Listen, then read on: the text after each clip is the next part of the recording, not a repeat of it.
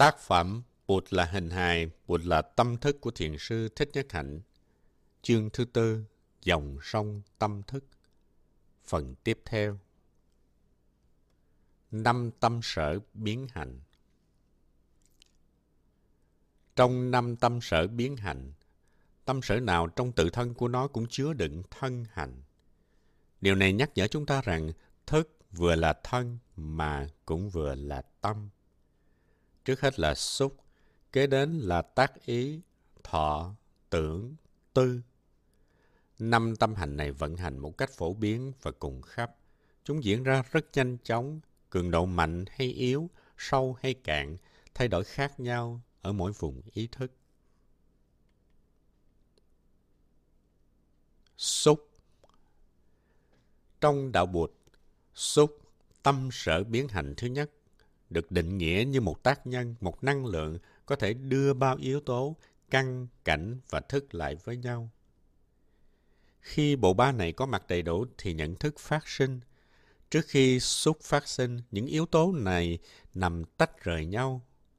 Con mắt ở đây, đam mây ở kia và nhãn thức thì nằm trong tàn thức với hình thức hạt giống.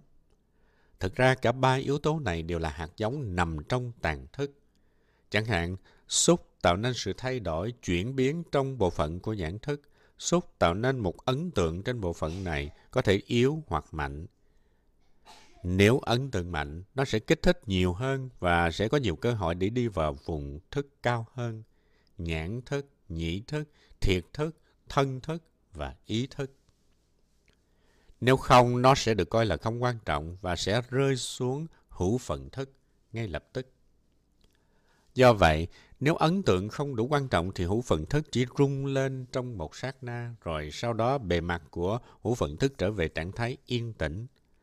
Chúng ta liên tục nhận diện những ấn tượng quan trọng hay là không quan trọng, những gì quen thuộc hay là không quen thuộc.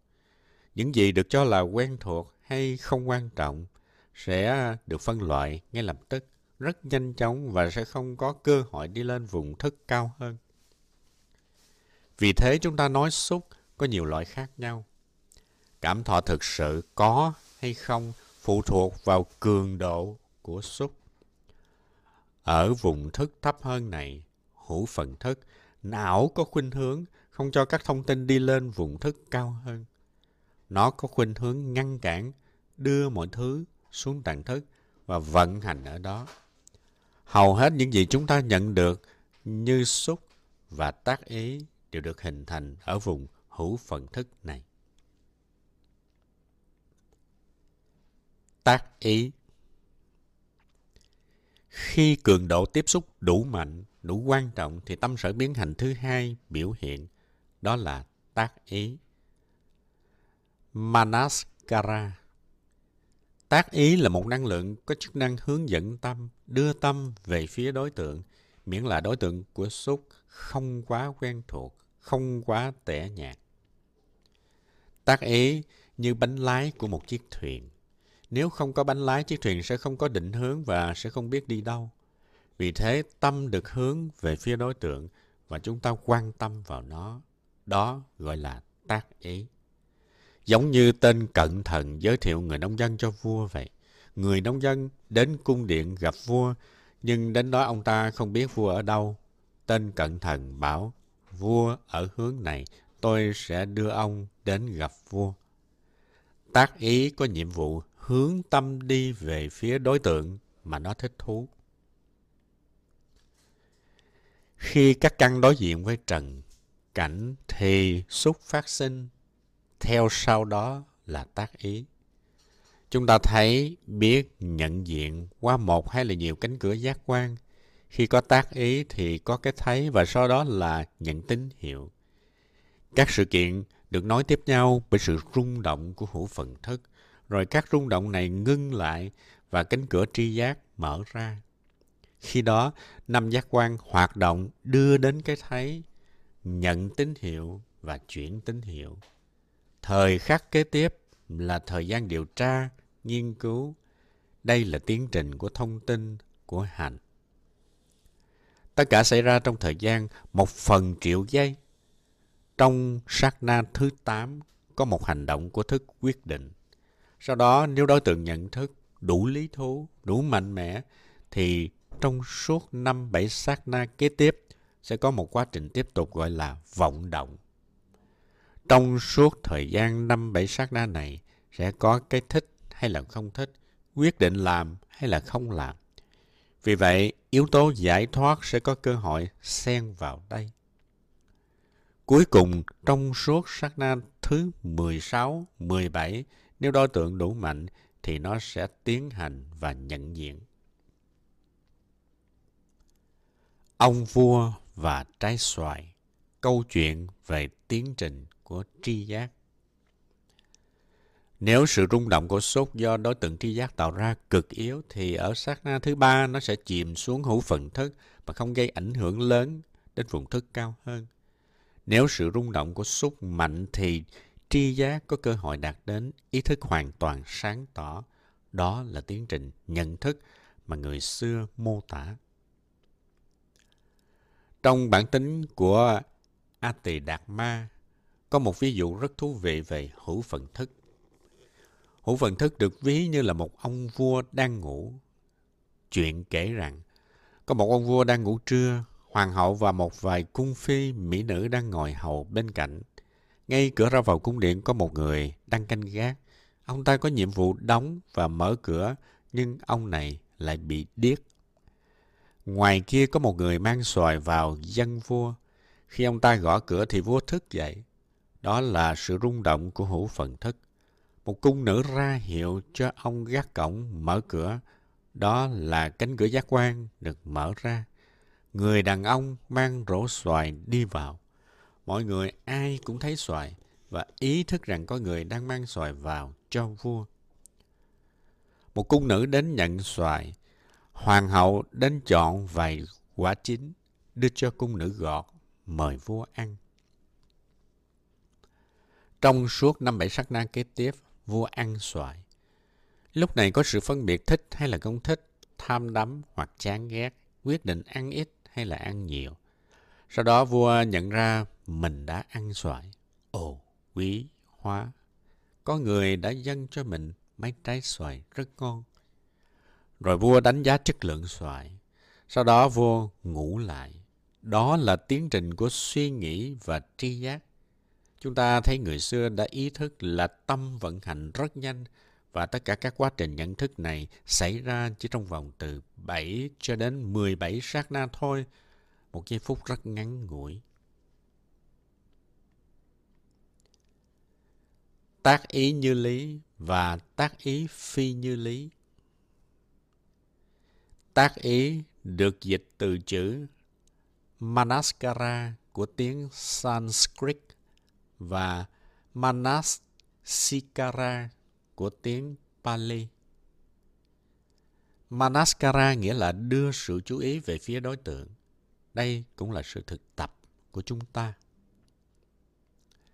Trong giáo lý đạo Bụt, tác ý được chia làm hai loại, tác ý như lý và tác ý phi như lý.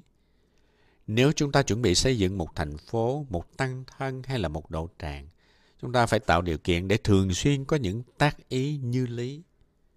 Khi tâm chúng ta hướng về một điều gì đó thuộc về tâm linh, quan trọng, đẹp đẽ, hiền thiện, thì nó ảnh hưởng trên toàn bộ con người và thức của chúng ta. Ngược lại, nếu tâm chúng ta hướng về điều bất thiện, như hướng về một nhóm người nghiện ngập chẳng hạn, thì đó là tác ý phi như lý. Đạo buộc khuyến khích chúng ta thực tập tác ý như lý. Ví dụ khi một sư cô thỉnh chuông, tay chúng ta tiếp xúc với âm thanh tạo ra nhị thức. Khi nghe chuông, chúng ta hướng tâm về phía đối tượng là tiếng chuông và thầm nói, lắng lòng nghe, lắng lòng nghe, tiếng chuông huyền diệu đưa về nhất tâm. Khi chúng ta hướng tâm về đối tượng hiền thiện, thì những hạt giống tốt đẹp trong người mình được tưới tẩm Chúng ta thiết lập thân tâm trong giây phút hiện tại, bây giờ và ở đây. Chúng ta tiếp xúc được với chiều sâu của chính mình, đồng thời nuôi lớn khả năng trị liệu và an lạc. Chúng ta gọi đó là tác ý như lý. Nếu biết thực tập, chúng ta sẽ sắp xếp nhà cửa, phòng ốc, thời khóa như thế nào để tâm ta có nhiều cơ hội tiếp xúc với những điều tích cực và hiền thiện. Có nhiều người đã cài đặt tiếng chuông chánh niệm vào máy vi tính để trở về theo dõi hơi thở và mỉm cười mà không bị đánh mất mình trong công việc. Đó là sự thực tập như lý tác ý. Nếu tác ý của chúng ta đi về hướng nguy hiểm, bất thiện và chúng ta tham dự vào đó thì gọi là tác ý phi như lý.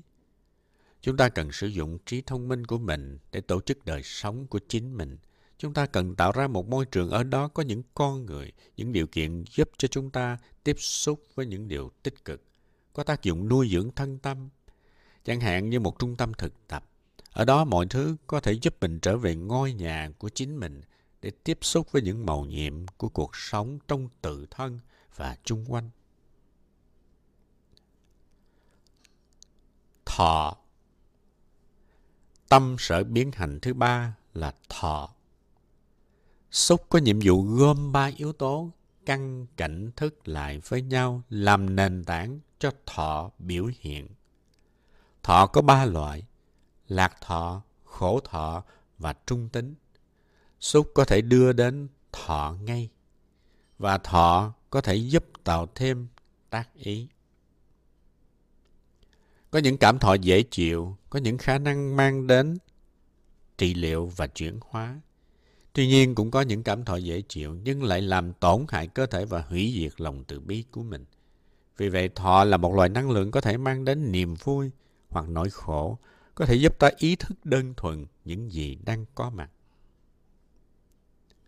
Tưởng Tâm sở biến hành thứ tư là tưởng tưởng giúp cho chúng ta nhận biết hình tướng và đặc tính của đối tượng. Chẳng hạn như khi nhìn một ngọn núi, tưởng giúp cho chúng ta thấy được đặc điểm của ngọn núi đó, thấy được màu sắc và hình dạng của nó.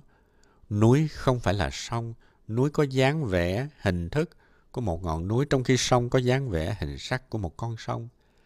Vai trò thứ nhất của tưởng là thấy được hình sắc và đặc tính của đối tượng. Vai trò thứ hai của tưởng là quy cho đối tượng một cái tên. Cái tên đó có thể đã có sẵn trong tàn thức rồi.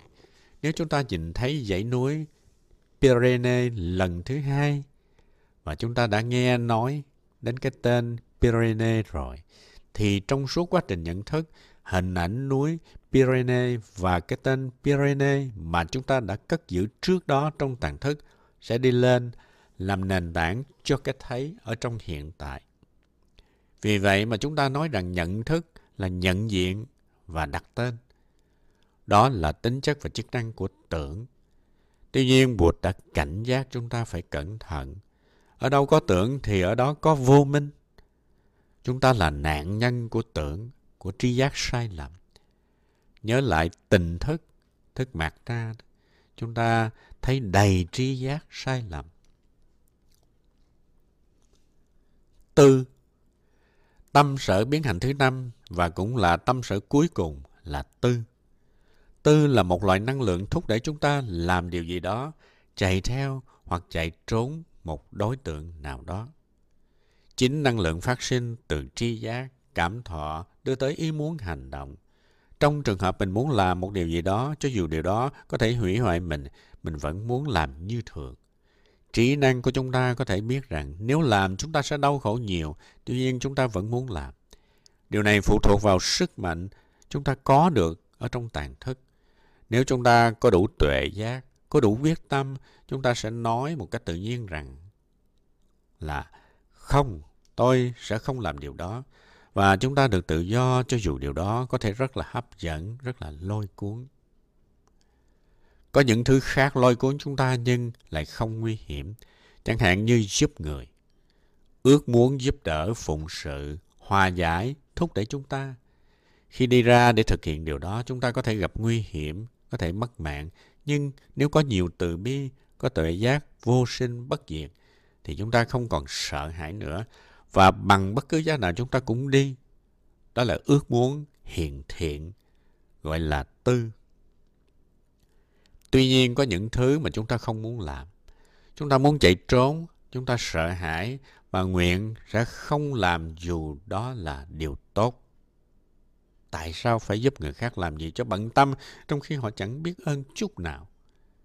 Vì vậy, tất cả đều phụ thuộc vào tuệ giác và từ bi mà chúng ta có ở trong tàn thức. Phần lớn những quyết định ta làm đều tùy thuộc vào quyết định đã sẵn có trong tàn thức. Ngoài ra, có một vài điều chúng ta làm chỉ mang tính chức năng. Chúng ta chỉ làm thôi. Điều đó không quan trọng lắm. Chúng ta muốn làm và chúng ta làm. Đó là những yếu tố thuộc về khía cạnh thực tế của cuộc sống. Năm tâm sở biến hành này luôn hoạt động đêm ngày và có mặt cùng khắp ở tất cả các thức. Vì vậy mà ta gọi là tâm sở biến hành. Luôn luôn dính líu đến thức. Chúng luôn luôn hoạt động với nhau. Chúng là nội dung của thức.